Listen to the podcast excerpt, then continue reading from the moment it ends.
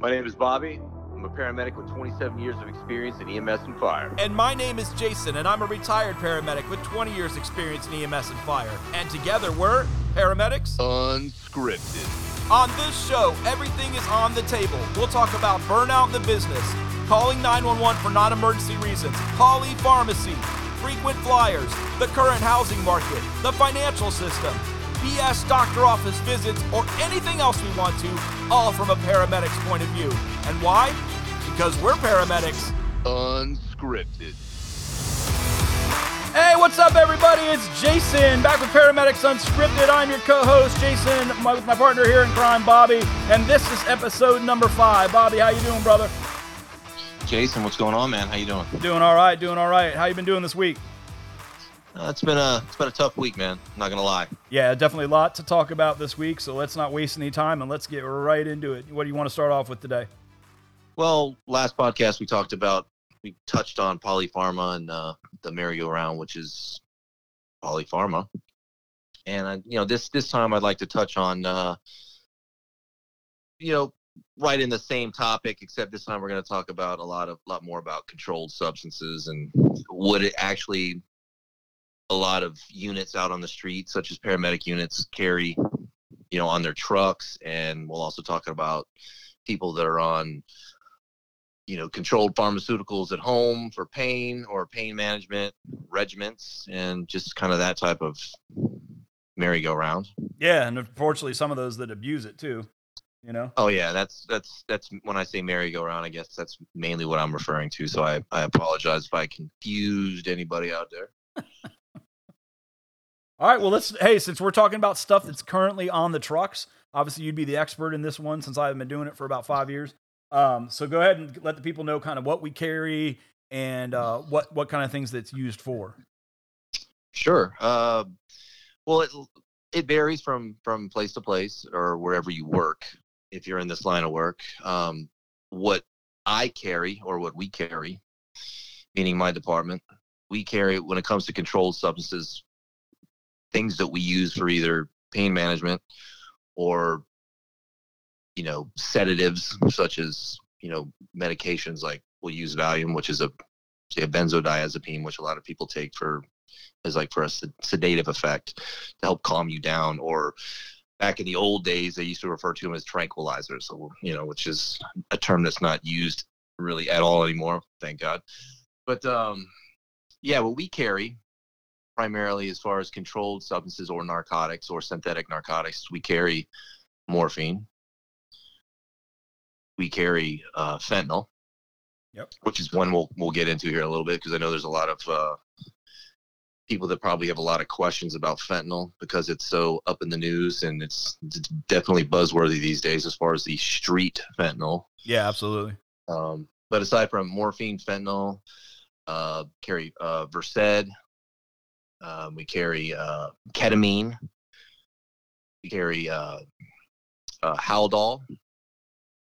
Uh, we carry, uh, you know, some trucks will carry uh, uh, Valium. Yeah. Um, um, or, uh, you know, some trucks will, you know, just just meds like that. I'm not going to go into too many, but th- that's probably as far as controlled substances dealing with uh, pain management or any type of medications that have a we can use to give a sedative effect those are you know just a small view into what we do carry.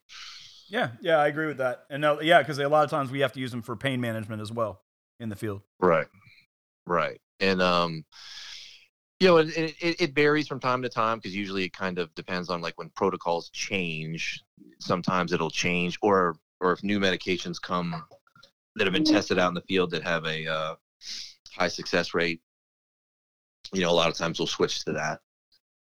Um, you know, yeah, they're also depending on what it is. Yeah, and they're also always looking for like the ones that have the least amount of side effects that we have to deal with right. in the field because obviously we're we don't have a plethora of a pharmacy, you know, downstairs that can send us whatever we want. You know what I mean? Right. You know, a lot of trucks, a lot of trucks will carry. You know, I know there's probably some trucks out there that still carry like De- Demerol. Demerol is a big one. Yeah. Um, I haven't seen Demerol out in the street that much in a long time, but uh, that doesn't mean it's not still out there in certain places of the country or other places in the world. But uh, that was a very successful, you know, drug for pain management that uh, was was great, but it's something that I haven't used in a very long time. I haven't probably used that in I don't know, probably 15, 16 years maybe. Well, it's a, yeah, like like that's what we were talking about uh, pre-show, talking about um, uh, Phenergan and stuff like that. That used to be big on trucks for a while, and then because of the side effects with that, with it, you know, um, they decided to switch over to Zofran, which really doesn't have any side effects, you know, but also isn't quite as effective. Right, and for those of you who don't know what those two drugs are, Phenergan and Zofran. Um, Phenergan was a drug that we used to carry that was replaced by Fener by Zofran, but or, actually or on Fener- Danzatron, as they call it in the official name. Exactly. You know, there's there that's also there's a there's different different names for these drugs. There's like a you know there's the trade name. There's like the chemical name. There's you know um so some people may know these drugs by different names. Um, but Phenergan was a great drug for it was an anti-nausea that we, it wasn't really a controlled substance that we carried it, or at least it wasn't considered a controlled substance when we carried it it was you know it was an anti-nausea drug Yeah. but the beautiful the beautiful thing about that drug was is if I had a patient that was had projectile vomiting going on, um, the beauty the beauty of Phenergan was Phenergan could stop. If I gave Phenergan, you know, intravenously, you know, through the IV, I could stop that projectile vomiting from pretty much right in its tracks, for the most part, hopefully. You know, and it took the nausea away at the same time and it had a mild sedative effect, Right. which was great too. It kind of put the patient more at ease. You know, unlike Zofran, which is out now, which we had that replaced Phenergan due to uh, certain reasons, and I'll let Jason get into that in a minute. Well, some But, of it um, was what you said. It was the, the sedative effect of Phenergan. That's what scared a lot of people away from it because obviously, if you gave too much accidentally or anything like that, you could put them to sleep. Well, that that they also they're also they're also trying to say that Phenergan, what was it? Um, Phenergan had um, possible adverse reaction on the kidneys. yeah, yeah. It was, or or um, um, if I'm not mistaken, I can't remember what the exact reason was, but uh, Yeah, because that was their big claim with Zofran or Ondansetron is like the generic name. Um, Right. that that didn't have any side effects for anybody. It's safe for um, you know, women who are pregnant. It was safe for ev- all genres of people and all genres of like that kind of stuff. So it, it was a much overall safer drug. But you know, you kind of trade some of the effect off for that. right, and the uh, what replaced it for most trucks. I can't speak for all. Yeah, it did all for ours. We, yeah, we, did- yeah, we got Zofran. That was it. we switched to Zofran, which Zofran is a good drug, but it it doesn't have, in my opinion, well, it's not even my opinion, it's fact. It does it doesn't have the same strong effect as Phenergan did. It's not going to stop the vomiting in its tracks if you have someone who's projectile vomiting, like I said. Well, and also but it, it, it, will al- stop the nausea, but it's not going to stop the uh, it's not going to stop the vomiting. Like if you have a patient that's already started vomiting and you try to give them Phenergan, a lot of times you're not going to stop it. You know, but it will stop nausea, hopefully. But the other beautiful thing, aside from being an anti-nausea, well, you know, just an anti-nausea. A lot of times when we give a narcotic, there's a lot of people out there that you know say we give a, narco- a narcotic for pain. Um, there's a lot of people out there that have an adverse reaction to narcotics, and that a lot of times that reaction is nausea.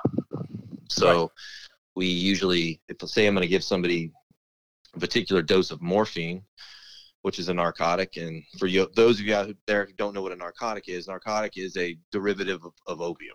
It's an opiate. Right. Um, comes from opium. Comes from the opium plant.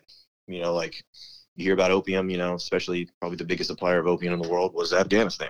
yeah. Um, but a lot of times people have an adverse reaction to to uh, narcotics, and we would give them one of these anti uh, nauseas Anti- medications like everybody. Zofran. Yeah, anti-emetic. Yeah, and um, it would uh, you know prevent or hopefully prevent them from getting nausea when giving him these drugs. And uh, yeah, Phenergan was better. Well, and the other big difference too, That's my opinion, but I think I think a majority of of paramedics out in the field would would most likely agree with me. Wouldn't you think, Jason? Yeah, and well, and, and like you said, um, it was fast. Phenergan was fact, fast acting um, because it was IV administered, uh, whereas Zofran or Ondansetron is an ODT, which is an oral disintegrating tablet. You're going to stick it on your tongue, it's going to dissolve, and then it kind of goes into your bloodstream that way. So Wait, hold, it- hold on a second. Hold on a second. Can you repeat everything you just said one more time? Uh, sure. Um, so, Zofran or ondansetron is a is a administered ODT oral oral disintegrating tablet. Um, so that's going to be something that's going to you're going to put under your tongue, or the medic's going to put under your tongue, whatever, and then it's going to dissolve and just do its thing and go through the bloodstream that way. So it's slower see, acting. See, people, you see how much you maintain and you remember, and he's been out of the field for a while now. Hey, I remembered antiemetic earlier too, so uh, I give, I'll give myself a little pat on the back for that. But as far as some of the shit. still some of the dosage of stuff, I don't remember shit anymore. but yeah, you do remember all that stuff, and and that's well, it's amazing. A, it's amazing how much shit you will not forget. Oh yeah, and well, and it's funny too. It's just like it's just like complete muscle memory. Yeah, and you and you mentioned earlier um, when you were talking earlier. This is a little bit off topic, but um, with the difference of like trade names versus med name versus all that stuff, and that confuses a lot of people too because we all know trade names, brand names, chemical right. names. Yeah, yeah, you get into all that. So like people know Tylenol, of course. Everybody knows what Tylenol is. Um, but then when you say yeah, when you see so, yeah, when you say acetaminophen, they're like, oh, well, yeah, that's different. And you're like, no, it's the exact same fucking thing it, acetaminophen is just the generic term for it. So if you buy it at like Costco or something like that, you're buying acetaminophen. You can buy Tylenol there too, I'm sure, but you just buy the generic and it's usually a bit cheaper, but it's the exact same drug. It just doesn't right. have the stamp that says Tylenol on the top. Or like Advil is the same thing as ibuprofen or Motrin. Those are all the same drugs. Um, they're just different companies that make that stuff. So that's what I was saying. Like people may not have heard it. We I always called it Zofran, but ondansetron, I know my daughter's gotten some of that in the past. Like that's going to be stuff that they're going to give out. And so when you see that, it's the exact same thing. Which is which is actually a lot cooler name because it you know kind of sounds like Transformer like. yeah, yeah, Megatron. Yeah, exactly, exactly. But yeah, that's that's one of the things because you do see that, um, and unfortunately, I, I know we were talking about the two antiemetics there, but like, um, you know, you see that, and then of course that goes with the meds that we give for different things that we come across. Like like Bobby said, like you might give some some morphine for someone who's having kidney stones or something like that that they need some pain relief. Um, but now with the with Zofran as your only choice, um, it limits you a little bit because, like Bobby said, you could stop projectile vomiting with Phenergan um, in the past. Well, now what I found in my my career was if someone would basically if it came down to this, if you're already puking, Zofran's not going to do anything for you. Uh, if you're maybe about to puke, but you haven't puked and we can get it in you in time, then that could take the edge off. But it usually didn't make it all go away. It just kind of took that edge of the feeling off. That's what I always heard from people. What about you? Yeah, absolutely. Um, but another thing I wanted to touch on as well was uh, that we started talking about. We started talking about uh, first started talking about you know the controlled substances, even though these two these two drugs aren't controlled substances, meaning Phenergan and and Zofran. Right was one of the things I wanted to clear up because I know it's a a big topic, especially on you know on the in the news now all over the country is uh is, is uh, fentanyl, which I've been using and I know Jason did too. I've been using fentanyl out in the field for a long time, and I love that drug, meaning that it's considered a synthetic narcotic. Right. You know, it has the same effect most likely as a opiate derivative such as morphine, whatnot. But the problem, you know, not everybody, but we see a lot of people, especially when it comes to a lot of these narcotics or these opiate derivatives, is they a lot of people are allergic to them. Not not everybody, but a lot of people are. So it's good to have a synthetic narcotic such as fentanyl, which is great because it pretty much has almost the same effects except you know most people i can't say everybody but you know a lot of people are not going to be allergic to it and a lot of people are freaked out when they hear fentanyl because they hear fentanyl all over the news, you know, out on the street, how fentanyl is killing so many people. And that is true. But there's a difference between the hospital grade, which we carry, and this, you know, or it can be a dust form that what you're seeing out on the street, which is uh, like, especially I'll use I'll use Baltimore as an example. A lot of heroin that's coming out of Baltimore is said to be split with cheap fentanyl which is, you know, if that's the case, and we have been seeing some of that out on the street where I am, uh, that could be very dangerous. And we've seen a lot of ODs because of it, because a lot of people don't realize, and when they think they're buying heroin, they don't realize it's also split with this street fentanyl, which comes from a lot of it comes from China. Yep. you know, China or Mexico, or from China through Mexico into the U.S. And it's uh, it's some dangerous shit. Yeah, we And had a yes, we had a whole bunch of People should be afraid of it. when I when I was working, I remember we had a whole like I, I think I talked about this on one of the previous podcasts, but we had a whole run of of uh, heroin overdoses for a long time. We'd get like one or two a day, and so we'd have like you know three to six a, a tour of three days, and uh, Right. and there are a lot of included in that were you know obviously a lot of people we saved because we took you know gave Narcan and they came out of it, um, but a lot of deaths too, a lot of DOAs which are dead on arrival. Well, that's a, that's a that's a good point. Let me. I don't mean to stop you there. Yeah, bro, go but ahead, go ahead, You, you just said Narcan. Explain to the listeners out there the benefit of Narcan since we're talking about narcotics well, Narcan and yeah, Nar- synthetic narcotics. Well, Narcan is gonna it's gonna block the opiate receptors. Um, so ba- basically, what it does is it it just basically shuts off the door, letting the opium the opium opium based product do its thing to your body, which is like the high you're trying to get, whatever. So it, it shuts all that off. So it's one of the to me one of the most fun drugs to push, aside from maybe D50 or something like that, where you actually see a, a a immediate response. Um, which it was something you know, obviously you know, like I said, we we transport patients sometimes for we're seeing for 20, 30 minutes, maybe max, and we never know what happened. Well, in this one, we know what happens because as soon as you push that on someone who's overdosed on heroin, if they're obviously still alive, um, they'll just snap right out of it and not know where they are or who the, you know they're and they're a lot of times mad because you just took away their high they just paid for. Um, Oh yeah, and, and for people out there listening, um, what like like Jason said, Narcan is a uh, narcotic antagonist. yeah, It's going to work on those receptors, and it's basically going to just block it. yeah, it's the know- antidote. It's an antidote for for narcotics. Basically, that's how I look at it. So if you have someone that's high on heroin or morphine, or say they're you know jacked up on some other narcotic, and say Jason or myself give them either Narcan IV or nasally, whatnot, that Narcan's job that is going to take their high away relatively quickly, especially if it's IV. Yeah, And when you when you got these people say they're high on heroin and they've been, you know, they've been on heroin for a long time, and you they go from being high as a fucking kite to you take that high away and just just like in a snap snap of your fingers, they're gonna be one of one of two things usually happens. They're gonna get pissed off and combative, or they're gonna puke all over your boots. yep, yep. You always you always turn their head towards the new guy when you're doing it. Right. Yeah.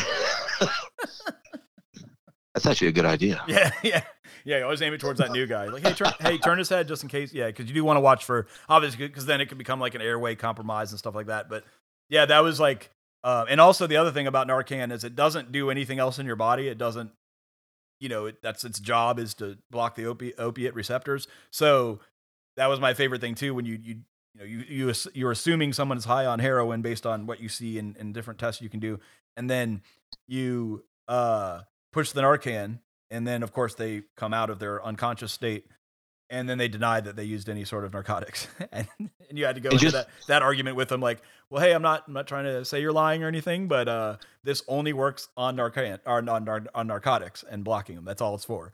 And Right. it if you took other meds, it wouldn't do anything to that. It nothing to do with that. So. And then usually, that, after you do that enough with them, they kind of start fessing up. You know, once they realize you're not the cops and stuff, they start fessing up. And just so we're clear, I know there's a lot of TV shows and movies out there when you, especially when you see a lot of these cop shows or, or movies when they talk about like these, especially these narco cops or or narcs or whatever. You know, cocaine's involved in that. Like especially like if you're old school like me and you used to watch Miami Vice back in the '80s. and Yes, I am that old. um, um, you know, cocaine was also considered, or they they call they it was it was in that category, even though it is not a narcotic. Right. Cocaine is a stimulant. It is not. It doesn't derive from opium, or it's not an opiate.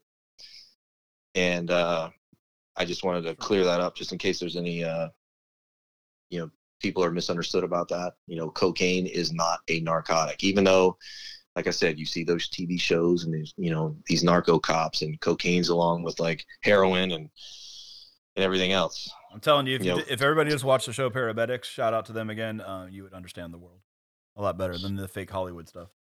Oh yeah, and that which is a great show, like you said in one of the other podcasts, Jason. It's it's basically like the show Cops, except it follows around paramedics. Yeah. So you'd see him do all Yeah. this kind of stuff. But yeah, that was Is That- that is that show still on? no, it's been off the air a long time. I, I didn't know. I mean, You can sometimes find know if it was, like- reruns. I, I want to say it was on the uh it's like Discovery Health or some channel that no one has anymore, probably. Um, especially now with cable being gone and pretty much everybody streaming. You can probably still find it somewhere. I don't know. I haven't looked forever. But it was a cool show. Um what were you saying before that? I'm sorry, I didn't mean to cut you off. No, I was just talking about how cocaine just just kind of, you know, that cocaine is not considered a narcotic. Yeah, yeah. So that's what I'm saying. It's it's just gonna like make just like just like crystal meth is a big drug that's in the news or all around that people hear about as a street drug. That is not a narcotic either. yeah, and when and when we That had our a, that is a that is a you know that goes in the you know the amphetamine you know realm you know especially it is not a narcotic Right, and then you you would see like when we had our bunch of stuff going on in, where I worked, um, you would see all these like the same symptoms. You go up there, the person unconscious, they have pinpoint pupils, and you can kind of figure out that they're on the same stuff. And it was just like I said, it was just really funny listening to them try to get out of it. But once you're in the back of the ambulance, they usually tell you the truth of what's going on.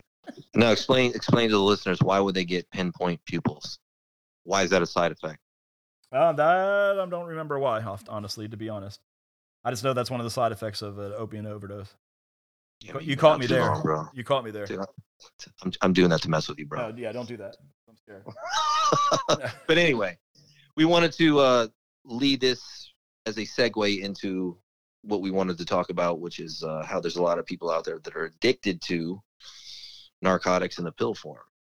You know, not only just street street drugs such as heroin, you know, or whatnot, but uh, there's a lot of people out there. Biggest one of the biggest problems in this country is there's so many people that are hooked on pharmaceutical grade narcotics, such as name some there, brother. There's a whole bunch of them. Many of the like oxycodone. There's any a whole bunch of them. A lot of people like when they when they start with narcotics in, on the street level, they're not just starting with narcotics. That's something they build up to. A lot of narcotics like that, that are seeking this stuff in the street. This comes from having a legitimate medical problem of some sort, going to a legitimate doctor, getting legitimately prescribed these medications, and they're on them for pain relief, for instance, like a back injury, like you said, something like that. And then the doctor will wean them off or should wean them off of the narcotic, but sometimes they don't do well with that. And so they, they go to the street to then continue that high. Does that make sense? Oh yeah, definitely. Yeah, Um, that, that's where it comes from, I think. Oh yeah, it, it's happened to uh, to two friends of mine. Um, two, one of them, one of my best friends that I I grew up with. She uh, she got hooked uh, by her own primary care physician. It uh, it started off with samples. There- there- And, there's um, those polypharmacy samples again.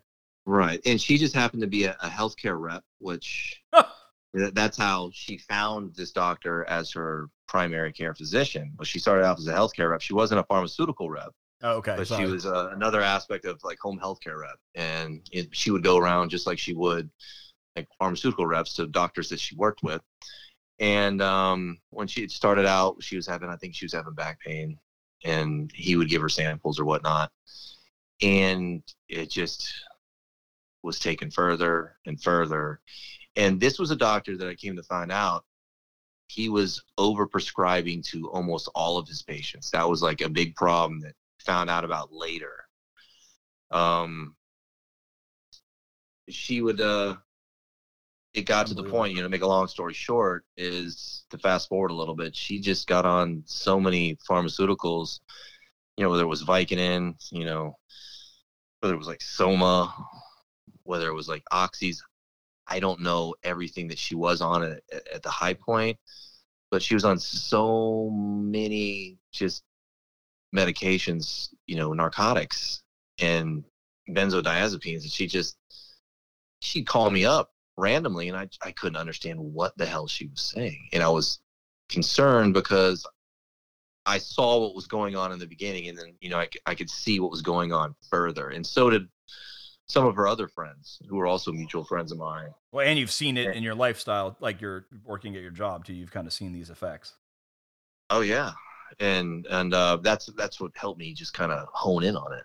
Is I'm like something is not right here. She's on too much shit, or she's, and why is she on too much shit? Because I so basically, and like I said, to make a long story short, she ended up her primary care physician was actually ended up getting investigated by the authorities. I'm not Wow. going to say which authorities, but I think people can kind of put two and two together and you know find out which ones. Yeah. and uh, his his license was put into question. And um, but she stopped seeing this doctor, and um, she ended up getting off a majority of these meds. You know, weaning off took some time, but of course there were certain ones that she had to remain on until she weaned off those finally as well. And yeah, I remember her telling me this the last time I saw her. We we went out to lunch, and probably after that lunch, probably about three months after that, she died. Oh shit! I'm sorry to hear that. No, and she uh it was weird because I had just talked to her and she was well. You know, everything looked like it was going great. You know, she was on the up and up. She was completely honest with me about what was going on and why she was acting the way she was acting. Everything that everybody was could see, you know, she completely admitted to. And um plus, I mean, she was a girl that she also liked to party aside from being hooked on medication. She liked to go out and have some drinks and whatnot. That's just that was just her. I mean, she she liked to have a good time. And uh her and her husband decided to uh you know they went out on a friday night had had some had a good time and then the following saturday night they're like you know what we're just gonna take it easy we're gonna chill out at home watch movies in bed whatever and uh her husband woke up at four o'clock in the morning you know went into the bathroom and you know he, he saw that his wife wasn't next to him. So he went in the bathroom just to get a drink of water or whatnot. He saw that you know, you know her bathroom had like a, a water closet where the toilet was separate from the sinks. Mhm. and he saw that the door was closed.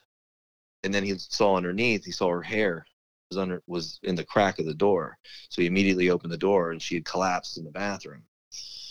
And um she died Mm, mm. and uh it took forever i don't know why to this day it took forever for the county coroner to you know give a cause of death and when they finally came back with the cause of death it came back as like alcohol induced congestive heart failure which of course my first thoughts was like why in the fuck would it take you six to between six and eight months to come back with a cause of death like that when I could have taken you two weeks. Yeah, that's. You know, and um, it's like you're not that backed up. I'm sorry. Um, and at her service, at her memorial service, she was cremated, so there was no, uh, there wasn't a burial. Um, Okay. This particular doctor, not going to use his name, was at the service, and Oh. it took it took everything out of a lot of us just not to lunge at this guy because he was a contributing factor wow. What to a- this problem. Yeah, what an asshole. And yeah, and uh, And I'm sure he takes like- like, no responsibility. He doesn't believe he did anything. well, just so I'm clear, all doctors, not even close to all doctors are like this. You know, I'm not saying that at all. I'm just saying this particular doctor. Yeah, he was there, and it was just like he was. I mean, I'm not. He was legitimately, you know, sad like everybody else. But of course, a lot of us knew the real deal about this guy. I mean, this was a guy that, you know, overprescribed his his patients and was looked at by the feds and even after that still can you know kept doing it and then to make it another long story short this particular physician is in prison now because he kept doing the same thing And it catches up to you eventually when you act like that. he Yeah, that's- kept doing the same thing because he had like apparently he had a little side business with one of the nurses that worked in his practice but i don't know all the ins and outs but apparently he had lost his license but he was still I don't know if he was using somebody else to dispense these products or whatever but uh yeah he kept on and, and it caught up with him and now he's in prison Yeah, that's probably So- why he was there too, because to help his conscience by like saying like him being at the you know at the funeral there basically at the end because he knew Right, he and- felt so guilty probably.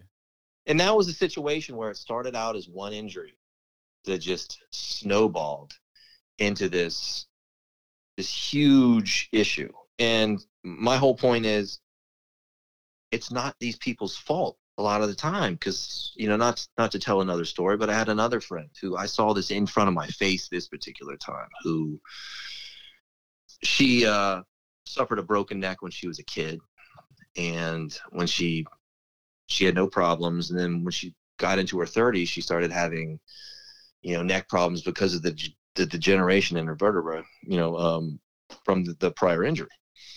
And it got to the point where it just got to be unbearable. And she needed to have a fusion surgery. And she went to every doctor in the area under the sun and they all kept saying the same thing well you're too young we don't want to do it. It's like what do you mean? That's like ah, i'm in pain. She said well let's put you on a, a pain management regimen. She's like i don't want to do that. I saw what happened to my mother. My mother's a drug addict. Or you know on pills. Right. She's like, I don't, I don't want that. Is that is not going to happen to me. I do not want to do that. So she kept fishing around and fishing around for a doctor who would just do the surgery, which today is a pretty simple surgery. A lot of people get these, you know, these these these these fusions, you know, with their vertebrae, Yeah, absolutely. and uh, it's Pretty just a common neck surgery. Yeah, yeah, yeah, yeah. It's common spinal surgery, Yeah. and for some reason they wouldn't do it, and they just wanted to keep going the whole narcotic freaking merry-go-round of pain management regimen, that and shots Money, money, money. and uh, she refused, she refused, she refused until the pain became so unbearable that she gave in. Well, and that and that goes into that goes into kind of this whole spiel we've kind of been talking about. The meds, for the most part, there are obviously exceptions to this, but meds in general aren't made to cure you of an issue. They're made to mask a symptom. That that's Right. what that's what most meds are. There are exceptions. I'm not an idiot about that, but Or especially people that recover from, say, surgery. right, and And they're they going to be in excruciating pain. So we'll, we'll use like knee replacement surgery. Right. Well, like You your know, well, even your friend yeah. there, they they they don't want to do a surgery because the surgery will make her her fixed, you you know, so to speak. You know what I mean? Like like the pain will be gone and it'll be fused, and then and, and life will start getting somewhat back to normal. There'll be some restrictions possibly, but but everything will sort pretty much go back to normal. Easier for them, and that's why I said the money, money, money thing is they just keep giving her these meds, and they can keep prescribing these meds, and they can keep doing different treatments, like you said, like cortisone shots or whatever they want to do to do all this stuff. They want to keep that rigmarole going as opposed to doing, and that's where I we, we stressed on one of the other episodes previously is like you need to talk and good for your friend who did this. You need to talk to your doctors. You need to find out why they're doing it. You need to have them give you a straight answer and also give you options. You know, and don't just do something because they tell you to necessarily. Figure it out for yourself. And in this situation with her past and her her mom um, having the same pro- similar problems with with overdose or um, t- uh, you know taking too much stuff when she wasn't supposed to, she probably knows she's prone to that. Even if she doesn't want to admit it, she's probably going to be prone to that kind of same problem. So she was smart to just say, "Hey, I can't be prone to it if I don't ever do it." You know what I mean? So good on her. Right. And, and she, she kept to her word until she, and I, no one would do the surgery, which blew my mind. But it got to the point where she just gave into it and she started a pain management regimen. And, you know, before you know it, she keeps going up those tiers. She keeps going up that ladder of different levels of pain management and shots, you know, meaning cortisone or any type of like corticosteroid shot. And, um, aside from the pain management. And before you know it, it had its meat hooks in her and she was she was completely dependent on these substances. And I saw it happen in front of my face. And that was the first time, the very first time that I actually saw it step by step in front of my face how a person who did not want to wind up you know a statistic like she saw what happened to her mom happened to her Yeah, they kind of almost they almost force feed you just, into just it. in a different form and it's it's horrible it's horrible to watch because it, it's literally happening in real time and you're seeing it and you're seeing and then once once at least i can't speak for all experiences i'm just speaking what i saw once it got to a top tier of when she's gotten up to the, the cadillac of pain management you know when she's she's using like like morphine and uh dilaudid Mhm. you know, um, and she's completely dependent on these. And then the doctors are trying to scale, but well, you're you're on too much stuff, and you're you know you're you're you're you're too dependent on these. It's like how the fuck do you think she got there? Right. It's like she didn't do this by herself. She rejected it and rejected it until she had no other choice. And people need to understand it doesn't take much for those meat hooks to latch onto you and not want to let go. And that's that's what happened.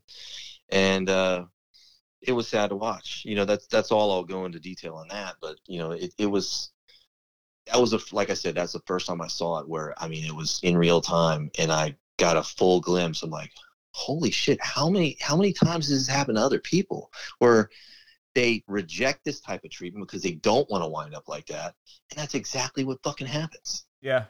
Well, I You mean, know, there. well, there's a reason too. Like, you know, they have everybody knows of AA, Alcohol, Alcoholics Anonymous. There's a reason too. They have Narcotics Anonymous because it's a real thing. It's not. This isn't Yeah. some like like thing that happens to like one out of a million people or something. This is so big that they actually have like, you know, trained people that are there to help you get, uh, you know, un to kick this habit basically when you get off these things as you're trying to get off them and you can't. So Right. it's a real thing. I had, I mean, I, I can speak from my personal experience and t- experience as well. Um, because in the EMS side, obviously, because of all the stuff we just said, um, and we'll touch base on this a little later too. But you know, they have a lot of, we see a lot of what we call the drug seekers in the industry. Um, and I used to always kind of, you know, just kind of be like, God, you know, like what's wrong with you people? Like, you know, why are you always doing this? Like, just get off. You know, kind of had that kind of attitude towards it, which obviously was ignorant. But but I had that kind of attitude towards that kind of stuff as the EMS side because you see all the negative effects that it has, like you were talking about. And then I myself went to the uh, went to the ER once uh, while at work uh, with a back injury, and was in the ER, and the doctor there um, gave me Dilaudid. That was the first time I've ever had a narcotic other than like easy stuff. But that was the first time I ever had a, a real strong narcotic, pres- you know, prescribed by a doctor there. Obviously, I was in an ER, and he gave me the Dilaudid. And you know, after that took effect, I totally understood all like that. Total, like you were saying, like that you're seeing your friend go through it, opened your eyes or whatever to everything. That opened my own eyes when I went through it myself because I was like, oh, I totally get it. I totally get it now because these people, you know, someone like me who went into a thing with a back thing injury and uh, my back was locked up and they had to give me Dilaudid. Um, I, I get it. I totally got it after that. I'm like, I totally understand all this stuff. I, I totally understand people chasing the high, so to speak. I never, of course, did illegal drugs or anything like that. Never chased the high afterwards, but because I knew better than that, like your like your friend did. But um, but yeah, that you see it and it's it's real. It's a real thing. Yeah, and and you know, you see it out in the field, like you said too, Jason. You see it uh, like we would see people, and you could you could kind of space them out. I mean, sometimes you would be wrong about it. You know, we all we would all be wrong about it sometimes, as far as. But there are certain key signs where we could we could definitely wean out the drug seekers out in the field of who who are just you know because like Jason said, there's a lot of people that that get kind of fine tuned in what we do and what we don't carry Oh yeah. on the rigs and um, they'll try to manipulate you. They'll try to they'll try to call to say hey yeah i've just got chronic back pain and you know i've got this prior injury you know from a skydiving accident. And you know i just it's like okay okay do you take anything for that? No. It's like okay what are you allergic to? I'm allergic to morphine. I'm allergic to versed. I'm allergic to uh, vicodin. I'm allergic to percocets. I'm allergic to oxys but I'm not allergic to Dilaudid. Right. Right. They they narrow it down so they they basically are telling you which one they want without telling you. It- right. It's like, all right. But then, of course, you know, the first thing I'm thinking is like, okay, this person doesn't know as much as I think they know because they would also know that we don't carry Dilaudid on our rig. right. Everything that they just listed off, they're allergic to. Right. Right. Well, that So, was that was one of my yeah. my pet peeves too. Like, and uh, my like personal judgment. Of course, you judge every scene. You know, you know, take on all aspects of the scene when you're going to these calls. But my big thing was if you, barring like your arms cut off or something horrible like that, where you're obviously in pain. Of course, I'm going to give you pain management for stuff like that. But if you're the first thing out of your mouth and it's there's no trauma related to anything going on.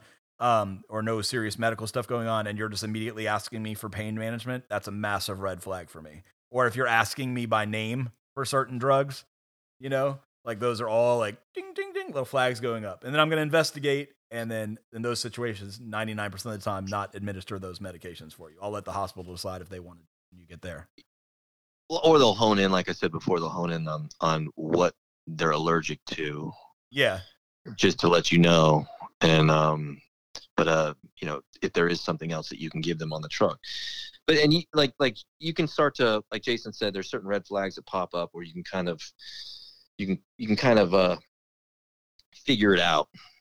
Well, I mean, so they also start they also start you know having other ailments, which we also see as common ailments that a lot of people you know who are drug seekers or who are addicted to certain meds and just want to fix that they'll you know that it'll be a list of their their their ailments and their patient history like and i'm not trying when i what i'm about to say i'm not saying that it's not real and i'm not saying that there aren't people that that actually have these problems but there's another there's one there's a couple of them but there's one in particular that i hear all the time which you know i've been right on a number of times as far as like an ailment that, that goes along with a lot of other stuff that people have that are trying to seek out medicine. And one of them is can you guess what i'm about to say jason? Fibromyalgia. you got it bro. And fibromyalgia is basically idiopathic nerve pain yeah. you know nerve pain of unknown origin Yep. unless they've actually come up with a, a background for it i don't know Yeah. No, that's what that's what I was told. That's what I was told by a doctor that it was actually I was told by a doctor at the place I worked in the ER. Um, I, I didn't work in the ER, but the doctors in the ER. I was told that it was uh, coined by doctors at uh, John Hopkins, um, and uh, that they came up with this term to describe, like you said, unknown origin of pain. So it's basically like a catch-all. It's a catch-all term, you know. So anybody that says they have fibromyalgia, I'm not saying it's not real, like Bobby said, stuff like that. But any stuff like that, it's setting off, you know, medics' ears are going off when they hear that, and they're hearing the little flags go up in their head, and they're checking other things. You know, and that's just that's just one of many i just chose to single that one out because we see that a lot that's a big one though. Yeah. that, or And- you have like, or the chronic back pain, stuff like that that you can't, you know, you, you can't really prove or disprove. Those are like a lot of those ones that are like the catch-all, like chronic back pain. What does that mean? It just means you have back pain all the time. Okay, well you're you're old. You could be just old too. You know what I mean? Like I'm 45. I have chronic back pain now. You know, so so so like like some of that is like that kind of stuff where it doesn't really have any specific reason. It's not an acute problem where you just fell or you just broke something or you just like you said you just had surgery maybe or or knee replacement like you said or something like that. It's just something like oh I always have that. And we're not saying that there aren't people out there that actually have these conditions we're not saying that at all all we're saying is that when it comes to drug seekers that we have seen in the past that this is a common thread as far as ailments that a lot of them try to say that they have Well, and a lot of them too. Yeah. The, the way too to see it that I look at it is these people who who use these terms, in theory, if they're if they're telling the truth, they've been diagnosed with these terms by a by a physician somewhere in their lifetime, um, and that said physician, the, I I I always tell them to talk to their their primary care physician then, who is assumably the one who diagnosed them with these things, uh, talk to them about getting pain stuff for them. you right know? Let them deal with it. You know what I mean? Because like you're not calling nine one one for that every time. again talking about you know people that are are hooked on these these pharmaceuticals these these narcotic pharmaceuticals such as Vicodin, Percocets, you know oxys um I mean if they can't get their fix or their doctors cut them off and they can't get it anywhere else guess where guess where they're going to turn? They're going to turn to the street. Yep. you know a lot of not all of them but a lot of them who haven't gotten help or maybe who don't even want help or who are just so far just addicted to where all they're thinking about is you know if i can't get my pills where am i going to get my fix next? And they just automatically turn to you know the black market to the street and um, where you know there's a lot of pharmaceutical grade stuff that's being sold on the street and there's a lot of non-pharmaceutical grade stuff being sold on the street such as you know uh, heroin that's split with you don't know what Yep. you know and uh That's where the people know, were when we had our big heroin thing. They found out later on through obviously the sheriff's office involved and all the stuff.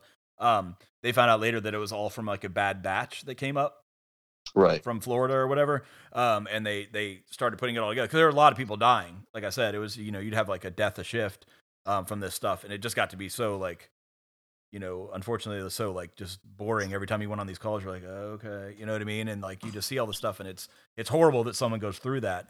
But it was not uncommon to walk on scene and you see somebody, you know, that did that, and they're already they're done. You know, they're out.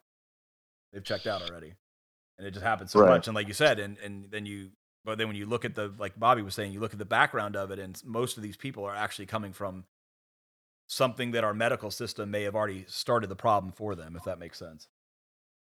Yeah, and and by no means are we saying that all cases are like that because there's plenty of cases out there where I mean these physicians are monitoring these patients and doing the absolute right thing as far as controlling how much they get and and monitoring their progress and monitoring how possibly addicted they may be getting to some of these.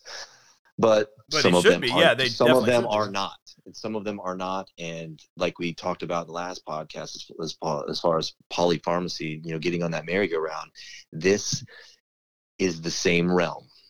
Well, and also And- doctors now in ERs, like I know it, where I worked, the doctors in the ERs, they actually they tagged these patients.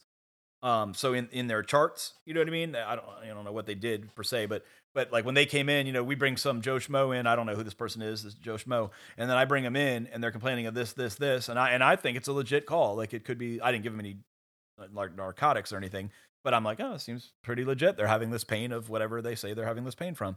And then the nurse would come in and you know bring up the patient's information and they you know pull up their data because they've already been there before, so they import all that stuff.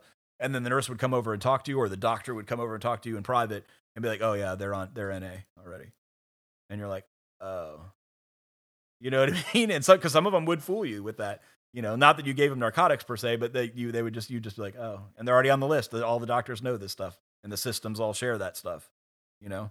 Because back in the day, the different Absolutely. different states didn't um with the databases they had uh, back in the day, you you could go like you know you'd see the people with like something like Munchausen's disease or something like that, where you'd have people go in an area they live in and they go to all the little hospitals around there to get whatever they trying to get, you know, and then eventually all those hospitals know about so and so patient, you know, and so they don't they turn them down as far as like no we're not giving you your narcotics anymore, and then they just go to the next state over and they do the same thing over there and then the next but and they used to be able to get away with that for a long time because the people weren't talking about it. now they have a new database stuff where they can actually see you know if you filled a prescription in idaho or something and you live in maine they can actually see that you fill them at these different places and they can catch that no it's not a perfect system but it's a lot better than it was. Oh, absolutely, brother. yeah. So and that's another one of those things too like we were talking about with fibromyalgia munchausen disease we have uh, uh, you know we've seen we've both probably seen that you know with people doing that kind of stuff.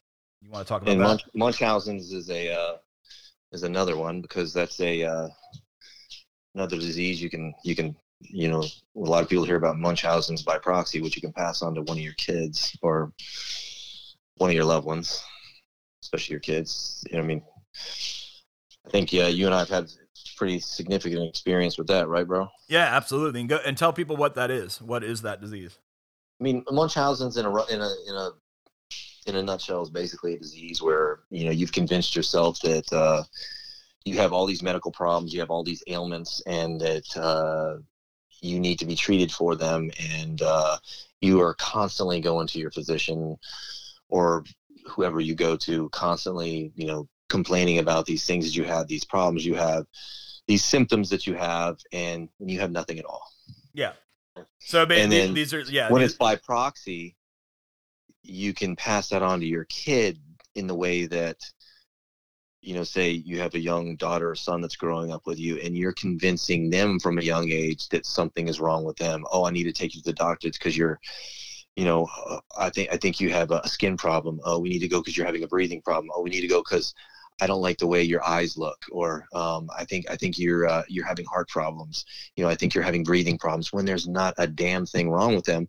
But imagine a child growing up hearing this, and they're going to start to believe it. well hear, hearing it and also seeing their their their adult you know loved one doing it you know they're seeing their mom or their dad you know continually going to the hospital for all these different symptoms you know what i mean so they're going to pick up on Right. that No, absolutely.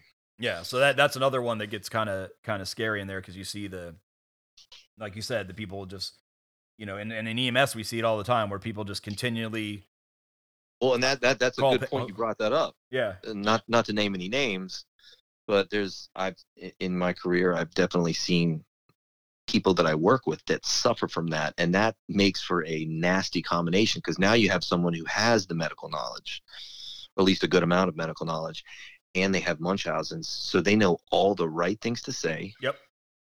They know all the right things to say to the physicians or whoever their primary care physicians are. And they know all the terminology, which is a recipe for disaster. Yep. Especially if it's something that they're passing on to their kid. Yep. Because they start, yeah, you're right. Because they know the magic phrases that that will keep them in the game versus getting kicked out of the game, like kind of like what we were talking about earlier. Um, and they know those things to say. You're right, and that that is, and I do. I have uh, someone that I've seen with that too, and it's uh, it is a scary, scary thing, and it's kind of honestly like really sad to watch. You know? Oh yeah, because some of these people are the nicest people and some of the most intelligent people I've ever been around. Yet they have this problem, Yeah, and then it kind and of it's it's a scary thing to see too. Well, and it goes to like that old nursery rhyme, like whatever, don't don't cry wolf, because then no one will believe you when it's real, kind of thing.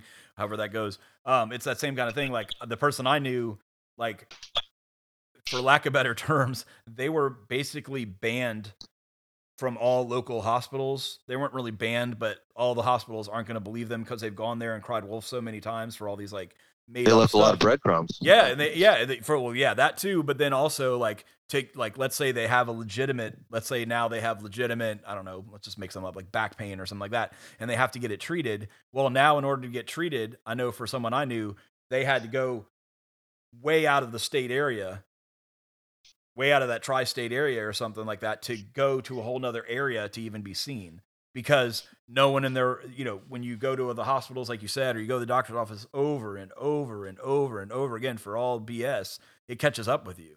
And and like I said, these systems start talking to each other nowadays, and insurance starts talking to each other, and it, it starts following you, like you said, it leaves breadcrumbs, and then everybody can put the pieces together. And most people nowadays are a little more uh, easily, uh, better at spotting these kind of things. Yeah, it's a sad thing, bro. It, it really is because, uh, especially when you see people that you know, which I know you have, and Yeah. I have too. When you see, people, especially that have that, you know, have a have a medical knowledge, and they just know all the right, you know, magic potions to come up with to, you know, of bullshit to give to their doctor. It's a scary thing because, uh, like I said, the most scary thing is if if they're passing it on to their kid. Because a lot of times, if you have someone that has Munchausen's and they have children, there's a good chance they're passing it on to their children by, you know, their children growing up. And my mom, you know, always, you know, mom always saying, or their dad saying that there's something wrong with them, or that they think that there's this going on and they're taking them to the doctor for everything. I mean, it's only a matter of time before those kids actually start to believe it, you know, and which I have seen before where, um, in a situation like that where this had been drilled in the kid's brain since they were a toddler up until they were a teenager and they would actually mimic signs and symptoms of what they thought was wrong with them and i never would believe that until i saw it Yeah, well, and that and that goes into like what we see in the field too is like you see a lot of these um these like frequent flyers like this. You know, we've kind of talked about that in the past too, but like these frequent flyers that call you for the chronic back pain or the chronic whatever kind of stuff going on and there's really nothing we can do for them. They really if they need if they decide they just would like to go to the hospital, obviously they could just go to the hospital. They don't need to call 911 for that because there's nothing we can do and there's no emergency situation going on. It's a chronic condition, meaning it's ongoing. You know you have it. It's never going away. You just treat symptoms and you move on in life. Unfortunately, you know, and so we see. I, I know for me, I saw a lot of that with in our area. We had a lot of uh, you know chronic back pain patients that would call all the time, and I'm like, okay, your back hurts. That's cool. uh, That sucks. Uh, you know, um, glad it's nothing else. Um, you, you want you want me to take you to the hospital? Yes. And they would like come. Sometimes they even walk out to the truck, and I'm like, if you could do all this, why don't you just get in your car and go to the hospital? You know. And and I, and they knew by me by me being there so many times, I'd already told them, hey, you're not going to get seen any faster. You're going to get a bill for this from the billing people that I have nothing to do with. But why would you want to do all that when you could just instead of waiting for us or something like that, just go to the hospital whenever you you know do that kind of thing, or better yet, talk to your primary care physician and get on some sort of a real treatment plan so that you can just you know maintain yourself. Any thoughts on that? No, I, I think you're absolutely right because uh, you know I can't stress enough. It's especially when these people have that disorder and they're convinced that something is wrong with them. You know, it's it's a weird cycle, my friend. Yeah, yeah, totally, and it, and it does, and it it, it sucks because I've even had um I even had a, a, a lady that I used to go to um pick her up all the time for bowel uh, abdominal pain is what the call would go out as all the time, and she had some sort of a bowel issue, um was waiting to get seen by a doctor, um a, a specialist. They had already referred her to a specialist, and had, she had uh, you know got an appointment, but it's eight weeks out or whatever. Couldn't get in sooner um, because they were just you know popular or whatever. That doctor was really popular, and uh, this person would call us all the time for this issue. And like like Bobby and I were kind of saying, this kind of brings it all together. Um, back in the old days, we did have Phenergan and stuff like that, but then as I got onto the truck, we switched to Zofran as I started doing my work. Um, so she would call us when she's already having the the, the extreme um, abdominal pain. She's already vomiting at this point. She's already got uh, you know, vomiting out of both ends, if you know what I'm saying. Um, and so we could give her Zofran, is the only drug I would have to be able to give her, but I can't really give her that because she's throwing up. So for to get a tablet in there to disintegrate and do all that stuff without her accidentally spitting it out while she's throwing up is, is pretty hard to do. And I don't have any other option. I would basically just take her to the hospital, and of course they would give her IV Phenergan, and she would feel good. And then they would send her home with suppositories so that she could hopefully treat herself prior to the vomiting coming on next time. But that always wasn't the case.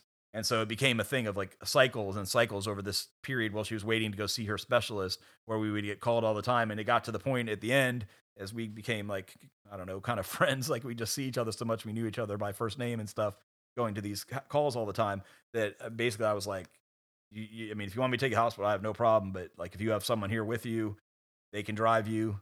It'll be a lot fast. I mean, it's not going to be any faster or anything, but you're not going to be seen any faster with me.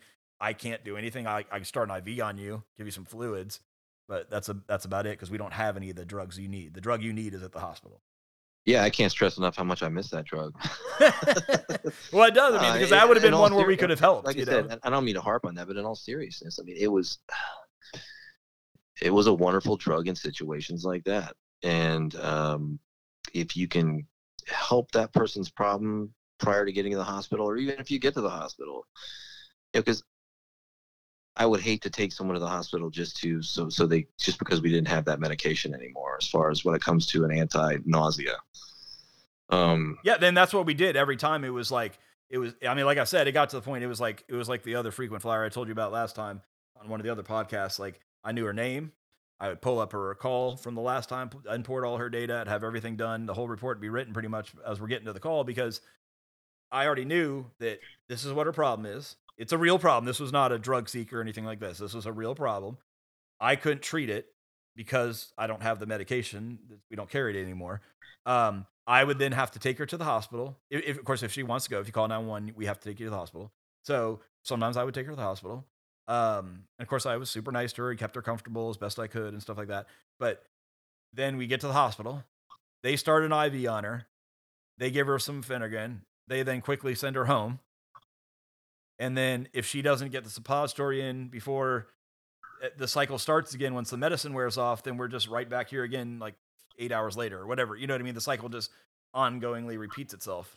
You know, and it was horrible. I, I mean, I felt bad for her because she had to put up with this for you know, I want to say like six or eight weeks, whatever it was, until she could get into her that specialist.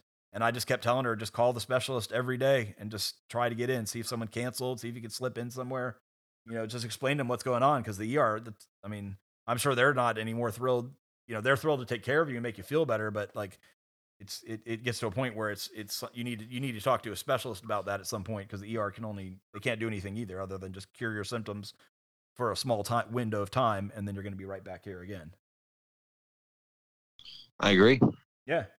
So I mean that that's that's uh that's that's one of the sad things of EMS where you see stuff like that where you see someone that really needs help but you just can't provide it. Kind of makes you you know makes you feel like there's nothing you can do. Kind of ties your hands on that one. Right. Plus, it also makes you think, and I'm just going to put this out there that it's like, why in the hell do they take certain things away that were actually good things? In in my opinion, this is just my opinion. That was a good one. Yeah, I think it was a good one too. I honestly think they just take stuff away because they're worried about side effects. I, I mean, well, I, and that's a that's that's exactly right. I mean, like I said, I can't exactly remember what all the side effects that went on, which they they found out in the study that Phenergan was causing, whether it was kidney issues, whether it was liver issues. I can't remember the exact pinpoint, but uh, but I mean, but the thing is, that's that's bullshit though. I mean, I'm not saying what you're saying is bullshit, but like, okay, but they still No, give it. I totally- they still I give it in totally that hospitals. Yeah, it's not like they don't. It's not like the drug's not made anymore. They still give it in hospitals. Um, so it's so the, you know, yes, you know the maybe maybe have the frontline antiemetic be uh Zofran or whatever. That should be maybe in your protocols. That would be your frontline, but also have that one as a backup for situations like like I was discussing where it, you can't do it that way. Um, because that that is you know, it's a it's a good drug. It does its job. You know. So, right. but I think I always felt like when I was always uh, when I was training like new people, it, you know, in our in our thing, in our in our jurisdiction and stuff like that, I would just teach people that like the new medics. I was like, basically, the way I looked at it was like everything in this in these drug boxes here. uh, uh, There's a few, you know, obviously oddities, but for the most part, everything we give, we have a, we have the antidote to.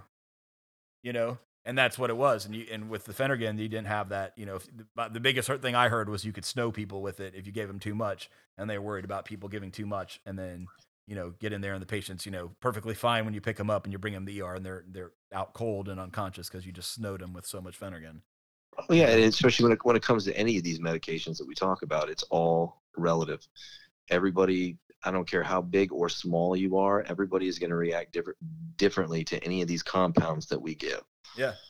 That's just the reality of it. I mean, because I mean, there's you know, getting back, like say, getting back to you know, a pain management medication such as you know, uh, synthetic narc, you know, synthetic narcotic like fentanyl we use. I could have a 250 pound guy that's freaking jacked, and you know, I can give him say 25 micrograms because that's how strong this medication is. Is it's dosed in micrograms, which it takes a thousand micrograms to make one milligram. Right. So if I say I gave 25 mics or 25 micrograms of fentanyl to this jacked 250 pound dude, he could have, you know, due to his makeup, he could be, say, hypersensitive to it and just be snowed. Or I could give, Yeah. say, the same amount to this, you know, teeny little, you know, 85 pound, you know, old lady, um, who it wouldn't do shit for. You Yeah. know, it, it, it, it's it, it's all relative. It's it all depends on how your body is going to react to different compounds. Well, yeah, I had that when when I was in the ER with, and I got my Dilaudid. I remember, you know, because I never had it before, and um, I asked them. I knew what it was, of course, and I knew that it was, you know, supposed to be awesome, and it was. It was amazing. But uh, Right. but uh, uh, you know, I remember they took, I, they did it. They injected it. It was IM injection, and and they um, they uh told me, you know, yeah, I was like, how long? Because I was in like, 20 out of 10 pain. That was an excruciating pain. And I was like, how long is it supposed to last? And they're, you know, until it kicks in. And they said, oh, probably about five minutes, you know, two- 10 minutes maybe. Yeah. So meanwhile, they come in, of course, they're continually checking in on you and making sure you're doing okay. And does anything you get you, all that kind of stuff while you're waiting for everything to happen. It took me about, I'm a bigger boy. It took me like, I want to say it was like 25 minutes until I started feeling it. Um, and and, and it, but it was cool though. But when it hit you though, it was on. Like that was it. Like I was, I jumped off the cot. I was like, all right, I'm ready to go home. Let's go. You know what I mean? Right. I'm high as a kite now, but I'm ready to go. Yeah, and and these these drugs work and they work really well. Yeah. But I think, like I said, it's important to, for people to understand that, you know, even though there's a standard dosing for these medications, that doesn't mean. I mean, I'm, I'll always live by, you know, start small. Yeah, yeah, okay. yeah. Because there's a lot of people that try to start start off too high, in my opinion, with dosaging these medications that they can be harmful if you don't if you don't watch it. Start small. Start with the smallest dose to see how somebody does. I don't care how bad their pain is. Start off small and see how they react to it and titrate To effect. to effect. Yep. You know, if you, you know, because if you give too much, I mean, yeah, you can go back by trying to reverse it, you know, with with if you're given a narcotic, like giving Narcan. But why go that route when you can start off small and work your way up until you get the effect that you want? Well, that yeah, that's or like that, I, that I should actually say what the patient wants as far as like, you know, managing their pain. Yeah, well, with Narcan for us, I, if I, I'm trying to remember, I'm not great on doses doses anymore because you know I haven't been doing that for I guess six years now or something like that. But um, I know with Narcan, we used to do I think it was 0.4, and you could do increments of 0.4 up to two or something like that, if I remember correctly. So like with that, like like Bobby was saying earlier, with that kind of drug, because you don't know how they're going to react, you know, you don't know this person, they're just someone unconscious, and you obviously can't talk to them. Um, when you push that stuff and they're going to come out of their high, and there's a high probability that they're going to also then vomit everywhere when they first come out of it. So you're going to, and to lessen that, unless, like, if you just slam the two in there, uh, that the right dose? Am I saying that right? Sure, we'll use that. Okay.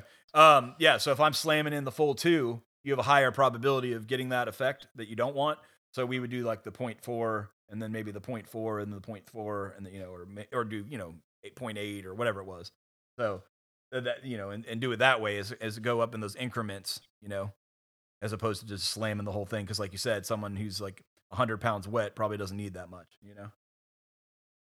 Exactly. and you don't know how much they took too. That's the other thing with stuff like that, with narcotic stuff, or you know, if they OD'd on pills or whatever it is, you don't know how much they actually took. You can guesstimate, maybe, maybe you can figure that out depending on the situation. Like if there's a pill bottle, you might be able to figure out um, possibly what they took, but you don't know. So that's another thing too to think about. But again, even though we have experience, you know, with all with most of these medications, we're not doctors. We're not we're not pharmacists. We uh we know as much as we know. You still never, in my opinion, no one ever knows enough. So just keep that in mind. That you know, like you said, we're not physicians, we're not pharmacists, but we we still have experience with these drugs, but we still don't know.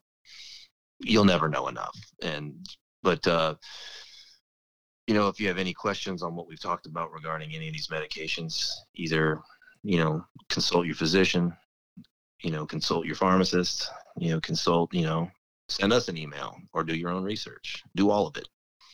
Yeah, You know, exactly. feel free to do feel feel free to uh to reach out to us if you want to. Um but uh that being said, I think we've uh I think we've beat their heads in enough talking about medications there, my brother. Cool. So is there uh, anything else you want to talk about, or do you want to kind of wrap it up? No, I think that I think that's good for uh, for this go round. Um, the only thing I'd like to say is just like I've said before, if, if anybody has any questions, just don't you know feel free to reach out to us, you know, by email. And what's that email, Or, Bobby? uh, Again, I'm going to try to trick you go- this time. Go for it, brother. Ah, you got out of it again. Paramedics unscripted at gmail.com. That's paramedics unscripted at gmail.com. Come on, Jason. You know I just love hearing you say that. When you Uh, get that sexy voice and all. Yeah. That's right. But yeah, No, seri- but, uh, yeah, go ahead. but serious, but seriously, you know, just uh, feel free to reach out to us if, if you have any questions, you know, positive or negative. Um, we we love everything, and like we've always said, um, if you have questions on anything, don't always rely on what people tell you or what you think that the professionals are that tell you. Do your own research if something doesn't sound right, and that's it. Yeah, we're not doctors like we've said a thousand times on the show. Um, but these are just our opinions on this stuff, and we're trying to keep it real and just shoot it with you and uh, let you know what's going on, man. Give you our opinions on it, and then hopefully someday we can all talk about it. You know what I mean? For all you fact checkers out there, go to fucking town. Yeah, yeah. Knock yourself out. Knock yourself out. we love we no but seriously we love that we love you know like i said we you know we speak about our experiences and all we're speaking about is our experiences what we've experienced and what we have seen so if anybody has any different outlooks feel free to tell us Yeah, Damn let us it. know because we we'd love to hear those different opinions, like we said before, and and uh, talk about that too because it's good to hear the different sides of everything, you know. And and a big shout out too. I'd like to give a shout out to all the people um, new new to the show. We've been getting a lot of followers recently, um, checking out the show, so we really really appreciate that. And uh, you know why that is jason right? why is that? it's because that sexy voice of yours Oh yeah, that's probably it.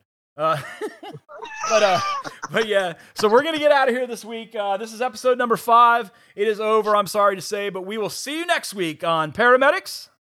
unscripted